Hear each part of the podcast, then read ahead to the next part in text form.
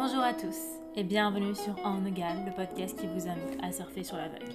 Je suis votre autre, Liana, et dans En Egal, nous écouterons ensemble le parcours d'artistes, photographes, entrepreneurs, créatrices et créateurs qui ont décidé de prendre leur vie en main et de se surpasser. Chaque quinzaine, nous accueillerons des personnes passionnées au parcours passionnant et insolite afin de vous partager une bonne dose d'inspiration. Leur motivation à devenir entrepreneur dans le domaine artistique et de l'événementiel viendront nourrir votre curiosité et vous dévoiler les secrets de cet univers intrigant. Aujourd'hui, je reçois Céline de Monico, fondatrice et créatrice de sa marque éponyme de robes de mariée. Si je devais résumer notre conversation avec Céline, je dirais que le mot-clé serait celui de la résilience et de la sérendipité. Nous avons évoqué sa jeunesse, ses rencontres déterminantes, son passage de wedding planner à créatrice de robes de mariée, et de manière surprenante, son envie de ne pas imposer son nom sur ses robes. Elle évoque les obstacles qu'elle a rencontrés, les leçons apprises en cours de route et son refus d'abandonner. On avait convenu de parler tricot et finalement on a abordé le sujet de la maternité, celui de ses passions pour le dessin et les belles choses et bien sûr celui de la positivité. Bref, je ne vous en dis pas plus et espère vraiment que cet épisode vous plaira. Normalement c'est bon, on y est. Normalement c'est bon, ça s'enregistre si je me trompe pas. Ok. Bonjour et bienvenue sur En Egal, le podcast des entrepreneurs qui surfent sur la vague. Aujourd'hui, je suis ravie d'avoir pour invité Céline de Monico pour ce nouvel épisode. Donc, avant d'entrer dans le vif du sujet, Céline, j'aimerais, comme l'ensemble de nos auditeurs, en savoir un peu plus sur toi. Alors, d'où tu viens, qui es-tu et que fais-tu? Alors, bah, du coup, je m'appelle Céline de Monico. euh, je viens de Normandie et, euh, et ça fait... Euh... Oh, mince, j'étais en train de faire un calcul. Euh, ça fait 15 ans que je suis à Paris maintenant. Wow, je, ok. Je suis venue pour mes études. Donc- Maintenant, je, je- je suis créatrice de robes de mariée euh, depuis, euh, on va dire, officiellement 4 ans. Voilà. D'accord, officiellement 4 ans. Donc, tu es presque parisienne en fait. C'est ça. que- Bah, alors, je me sens pas parisienne parce que vraiment, je quitte tous les week-ends pratiquement Paris pour aller chez mes parents en Normandie. Euh, et, euh, et voilà, mes amis savent qu'il faut me, qui est parisien, qu'il faut me voir la semaine pour me voir. Voilà. Ok. donc finalement, en fait, donc, tu es une artiste et entrepreneur, donc cela va de soi, puisque tu as monté ta propre marque éponyme. Et euh, qu'est-ce qui fait que tu t'es lancée dans la création de robes et de bijoux? Puisque j'ai vu qu'une collection de bijoux a été lancée. Et est-ce que tu as toujours été attirée par la mode et la couture? Alors, il y a plein de questions. De une, la robe de mariée, c'était mais pas du tout prévu, quoi. Alors, on en rigole avec mes potes d'école en disant si on m'avait dit Céline, tu vas faire de la robe de mariée, mais j'aurais mais pleuré de rire, quoi. Donc, euh, vraiment, c'est à l'opposé euh, de ce que je faisais. Et si je dois revenir au tout début, je sais pas si j'ai toujours été attirée par la mode, mais en tout cas, euh, mon père, il y a quelques années, a dit à un ami cette phrase-là en disant que j'ai toujours les pieds sur terre, mais la tête dans les étoiles. Et, euh, et du coup, j'ai toujours été pleine de projets, et extrêmement rêveuse, mais depuis toute petite, je pense que je pouvais passer euh, des heures à, admirer la nature. Euh, je vivais avec ma grand-mère aussi et mes parents. Et, euh, et du coup, on passait du temps dans le jardin. Ma grand-mère était une passionnée de mode, et vu qu'elle a habité au, au Liban, au Brésil, elle a toujours fait tout sur mesure avec les artisans du coin. Du coup, elle a gardé tous ses vêtements. Moi, ça m'attirait de dingue. Du moins, ma grand-mère euh, m'a toujours appris à regarder les, choses pour les trouver belles. Et, euh, du coup, toute petite, euh, je pense que le gros déclic, ça a été à l'âge des Barbie. C'est un peu cliché. Mais ce que j'aimais, c'était, mais le plus, c'était leur créer des maisons ou leur créer des vêtements. Ma grand-mère me filait ses bas et ses mouchoirs et j'avais le droit d'utiliser des épingles à nourrice et je passais des heures à leur faire des robes mais, et des maisons et je trouvais ça fantastique. Et une fois que c'était fait, j'avais plus du tout envie de jouer avec quoi. Il y a l'histoire, euh, savoir euh, si elle était amoureuse de Ken. Donc en fait, c'était parti de Barbie. m'intéressait pas du tout. Donc, je pense- C'est parti de Barbie. Ah purée, non. c'est quoi ton histoire avec la mode? C'est parti de Barbie. Euh, Et après, j'ai laissé un peu... euh, j'ai toujours beaucoup dessiné. Le dessin, je pense que ça, je l'ai Mhm. tiré de ma grand-mère maternelle euh, et pas paternelle avec qui je vivais, qui elle, j'ai pas connu, mais j'ai toujours été entourée de ses peintures. Et le dessin est venu comme ça. Et voilà, écouté mes parents. Je suis partie à Rouen, parce que je, viens de Vernon, qui est entre Paris et Rouen. Donc, je suis partie à Rouen rejoindre mes frères pour faire mes études et faire une fac d'histoire.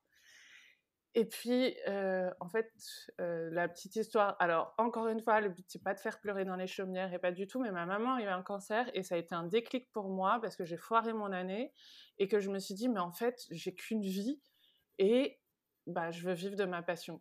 En fait, je voudrais jamais que l'art devienne quelque chose, un passe-temps, ce serait trop frustrant. Et donc, j'ai demandé à mes parents s'ils étaient OK pour que je parte à Paris. Donc, j'ai eu mon prêt étudiant et je suis partie comme ça faire mon école de stylisme et à l'école Chardon-Savard et je me suis formée particulièrement en tant que styliste maille, donc tout ce qui est tricot. C'était quelle année à peu près? C'était avant 2011. Parce qu'en 2011, tu es revenu en fait à ta passion du stylisme, c'est ça? Ouais, je crois que je suis sortie de l'école en 2008. Ouais, c'est ça. Et, pendant mes études, je travaillais déjà pour une jeune créatrice qui n'est plus du tout, qui était Valentine Gauthier. Sortie de là, de mon école, où ça a été une bonne bataille derrière. J'étais majeure de promo, ce qui était ma fierté, juste parce que je, je, ah m'étais battue pour l'avoir, parce qu'il y avait des histoires. Bref, ça c'est, on pourrait faire un autre podcast là-dessus, hyper, hyper engagé. Ouais. on en fera un autre. je voulais mon, mon examen. Ensuite, bah, mon chéri était parti au Canada pour lui finir ses études, donc je suis partie au Canada chez Eve Gravel.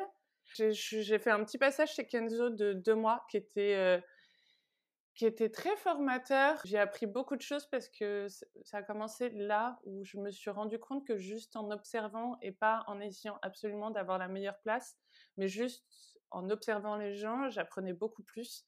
J'ai appris plein de trucs sur le monde du mannequinat, sur... je travaillais sur... Surtout au cœur d'une maison comme Kenzo, en fait. Ouais, je, faisais plein de trucs. En fait, j'étais assistante styliste et du coup, je faisais plein plein de choses et j'ai beaucoup travaillé sur le show surtout, sur le défilé. Et je suis revenue ensuite pour aller chez Sonia Riquel. Et chez Sonia Riquel, j'ai fait plein de choses. J'étais assistante styliste. Ensuite, vu que je m'en, ils se sont rendus compte, quoi, ils le savaient déjà en faisant passer l'entretien, ils m'ont donné plus de responsabilités au niveau de la maille, vu que Sonia Riquel, donc c'est vraiment une maison qui est qui a été montée parce que Madame Riquel a fait un pull à rayures et, et, et, voilà. Et du coup, on m'a demandé de travailler sur la première ligne, puisqu'il y avait deux lignes. Il y avait Sonia Bay, Sonia Riquel. Et Sonia Riquel, on m'a demandé de travailler sur la deuxième ligne. Et puis, en fait, est arrivée la crise de 2010.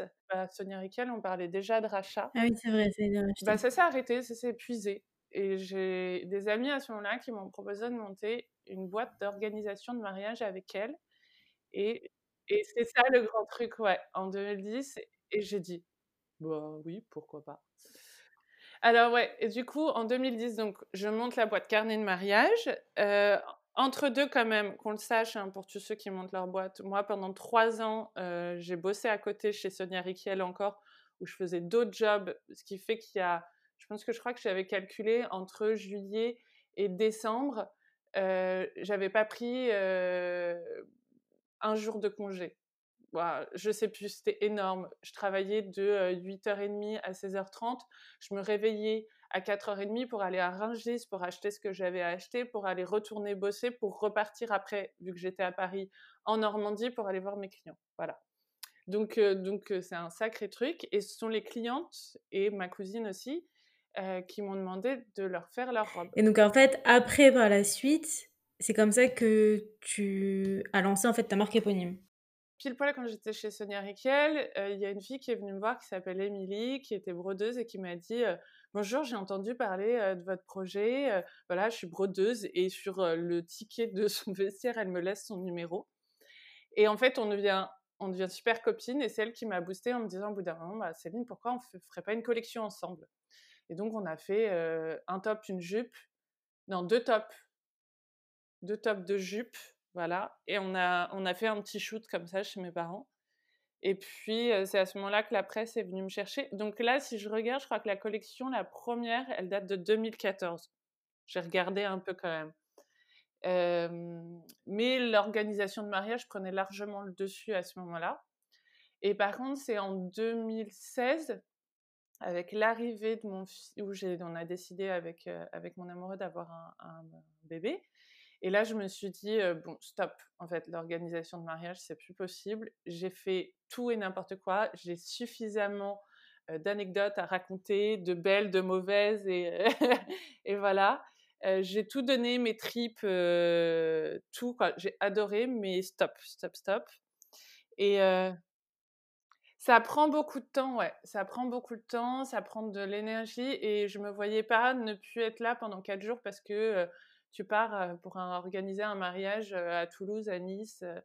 Et, et, puis aussi, tu vois tes clients tout le temps le soir. Et à ce moment-là, la vie perso-pro, il n'y avait pas Vous n'avez plus d'équilibre en fait. La, la, vie, la vie professionnelle, elle prend le dessus sur la vie personnelle, forcément. C'est ça. Et puis, et puis voilà. Donc j'ai fait ma dernière année de wedding planner, c'était en 2016. Ouais. Et après, bah, coup de pied aux fesses de mes clientes et coup de pied aux fesses de mon entourage en disant Céline, arrête de te planquer derrière carnet de mariage, tu mets ton nom sur tes robes. Et c'était très très très très dur parce que parce que j'aime pas faire du moi-je. Là, je suis hyper à l'aise maintenant, donc ça paraît un peu genre. mais non, vraiment quoi. Je, je, je, rougissais encore beaucoup quand on me parlait. Je savais pas parler de ma vie personnelle. J'étais un peu une huître, j'adorais mes clients, je peux les écouter, mais, mais c'est très compliqué de mettre Céline de Monico, moi, c'était pas. Mais parler de c'était Parler de soi, c'est encore plus compliqué. C'est un peu le, le concept de, de l'imposteur, en fait. C'est-à-dire ne pas, ne pas être vraiment à sa place, enfin, ne pas savoir si on est vraiment à sa place. Et puis, je trouvais qu'il y avait... Je, je sais pas, j'avais jamais rêvé de créer ma marque et d'y mettre mon nom. Et, et d'ailleurs, la blague est que dans l'équipe, quand on parle, on m'appelle on, on m'appelle Céline de Monico pour rigoler. C'est devenu une blague, vraiment, parce que tout le monde sait très bien que c'est pas moi. Euh, et euh, donc voilà, on va dire c'est très de Monico, alors que franchement, quoi, bon, bref. C'est, euh, en plus, la particule à la base, pour moi, j'étais pas très à l'aise aussi avec. Je fais 1m80, il y avait plein de trucs qui faisaient que je me planquais un peu et que j'avais l'impression, je voulais surtout pas imposer certaines choses. Je pense qu'aussi c'est la grossesse qui m'a libérée parce que, parce que d'un coup, on, on, est une femme enceinte, on a une place, alors c'est horrible, mais on a une nouvelle place dans la société. Du coup, ça m'a aidé, mon fils m'a beaucoup aidé à, à, prendre confiance en moi et à dire, OK, en fait, je peux parler et puis, et puis voilà. tu fais des choses sympas et très belles et puis, non, au-delà de ça, et, et parler pour toi-même, quoi, être, être toi-même. Donc, tu as plusieurs collections à ton actif. Et donc, en prenant un peu de recul, comment est-ce que tu définirais la femme qui inspire tes collections? Alors, en général, vraiment ma vision, quand je crée une collection et sans y réfléchir, j'aime le côté intemporel. J'aime les choses très féminines. J'aime les choses, quoi, les, les, tailles marquées. J'aime J'aime les fausses pudeurs, c'est-à-dire qu'on vient marquer une cambrure, euh, mais on moule pas le dessous de la fesse ou le dessus de la cuisse.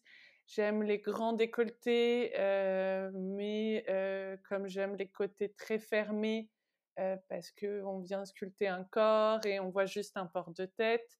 J'aime vraiment le corps de la femme.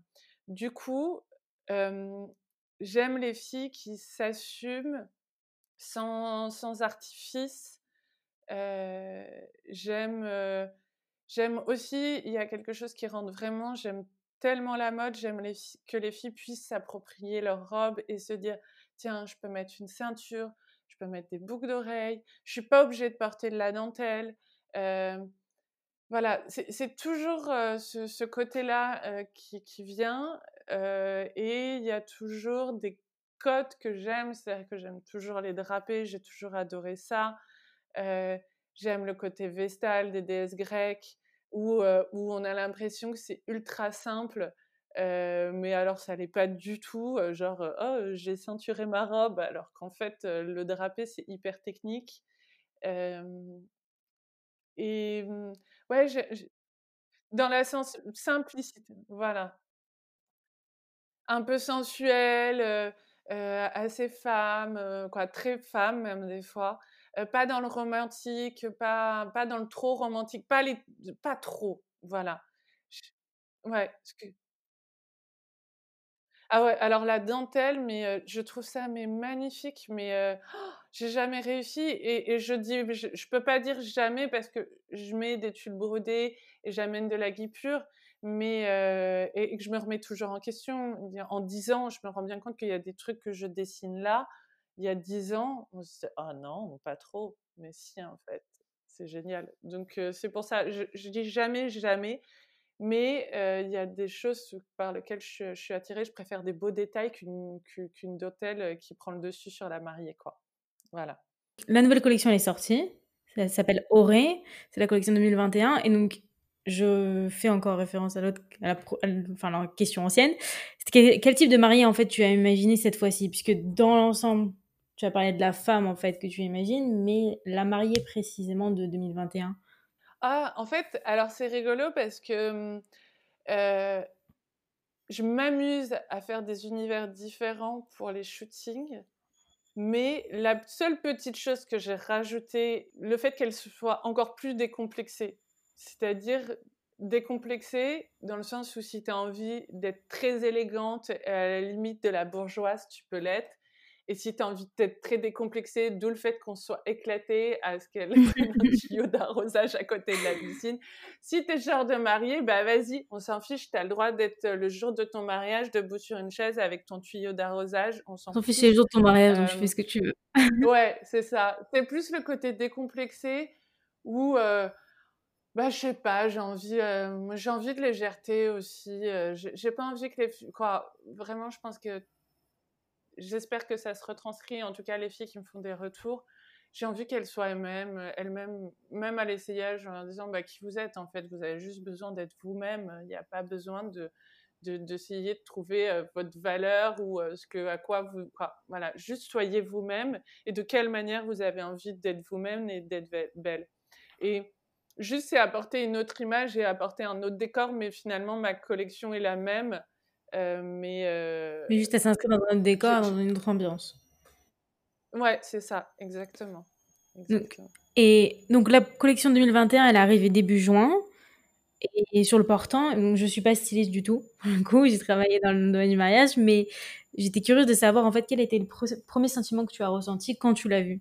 Parce que c'est la collection la plus récente. Avec le coronavirus, avec tout. Euh, euh, encore une fois, c'est pas tabou et encore une fois, on fait pas pleurer dans les chaumières, mais, celles qui connaissent bien mon histoire, j'ai eu un cancer l'année dernière. Euh, et du coup, euh, vraiment, en juin, 22 juin dernier, on, on m'aurait dit Tu vas sortir ta collection. franchement, je vraiment, dans ma tête, c'était go, tu vas y arriver mais c'était pas gagné. Alors en plus il y a eu le cancer, mais alors aussi il y a eu le coronavirus derrière. Du coup le confinement, c'était loin d'être gagné. Par contre, ce que ça m'a appris, c'est genre grosse résilience, chaque chose en son pas, euh, euh, chaque chose en son temps. Et derrière le brouillard, il y a toujours le soleil. Donc juste tu patientes, tu ravales ta salive et ta colère, ça ne doit pas exister, c'est de l'énergie en trop.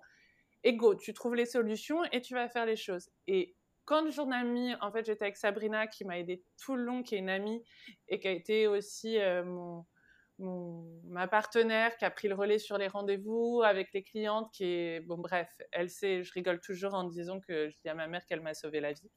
Euh, mais euh, elle était là à côté de moi, on était pratiquement à la même date, et, mais même je crois qu'on était à la même date, et franchement, j'ai eu envie de chialer et de me dire, waouh, on y est arrivé, on y est vraiment arrivé la collection est là. Euh, on va on, l'a euh, quoi, tout quoi. C'était franchement, c'était magnifique. Et, c'est vraiment une victoire. Et en plus, je suis vraiment pas dans le genre à me jeter des fleurs. Je suis toujours là à me remettre en question. Et là, j'étais fière de moi. J'étais vraiment fière de me dire, j'y suis arrivée. Peu importe ce qui arrive derrière, j'y suis arrivée quoi. Et c'est beau et c'est bien fait. Et, euh, j'espère qu'il y aura plein de mariages malgré le contexte. et voilà. Non, c'est une victoire et puis c'est une preuve de résilience aussi de tout ce que tu as fait. Donc c'est vraiment pour montrer que voilà, tout est possible. Juste, voilà, c'est l'énergie, elle est là pour quelque chose et que tu peux la mettre où tu as envie pour réaliser ce que tu as envie. C'est ça. Donc non, c'est, c'est, bah déjà moi je te suivais, mais c'est hyper, euh, c'est hyper, euh, c'est hyper beau. Moi j'ai, j'ai beaucoup aimé. Merci. Et par pure curiosité, donc en tant que styliste, tes créations elles ont évolué donc donc avec euh, ta personnalité, avec le fait que tu es devenue maman aussi. Donc, qu'est-ce qui a changé entre ta toute première collection en 2017 et celle bah, donc d'aujourd'hui, de 2021 C'est difficile. Euh, y a, en fait, la, vision est toujours la même parce que j'avais fait des tops et des jupes dans le but que les filles puissent s'approprier et se faire leur look.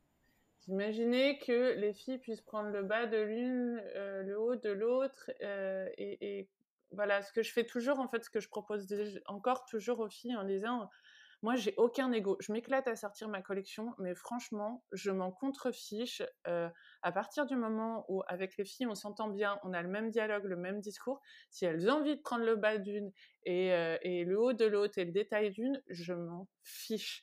Euh, je m'éclate à créer ma collection. Je dis c'est ma collection. Après, c'est leur robe. Donc, ça, ça n'a pas vraiment changé. Par contre, c'est plus affirmé, moi, dans le sens où je me pose moins de questions c'est quand même toujours une torture. C'est génial hein, de créer une collection, mais c'est quand même une sacrée torture de dire est-ce que ça, va être bien ou pas ou quoi ou machin.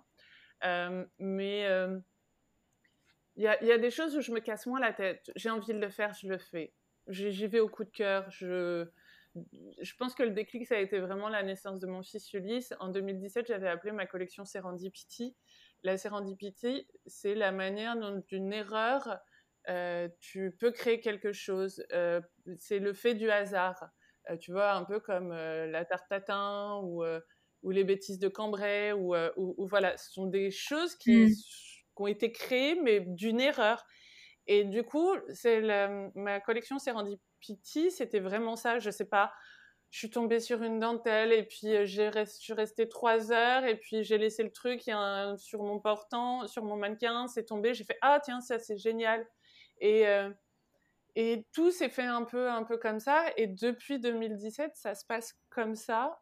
Et du coup, euh, je, me laisse plus porter par mon instinct. Vraiment, c'est la chose qui a changé. Après, euh, du coup, forcément, ça, ça, amène des ajouts comme les, ceintures qui sont arrivées il y a trois ans et qui cartonnent aujourd'hui.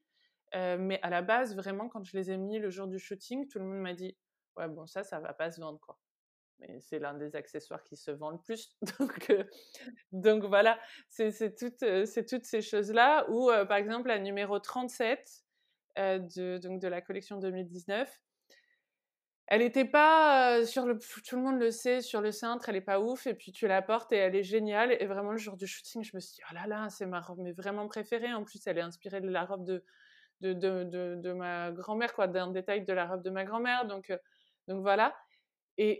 Cartonne toujours autant, quoi. Donc, vraiment, la chose qui a changé, c'est le fait d'écouter mon instinct et de pas en déroger quand j'ai un doute, c'est que c'est pas bon. Voilà. Donc, en fait, oui, écoutez juste, enfin, on va dire tes tripes, quoi.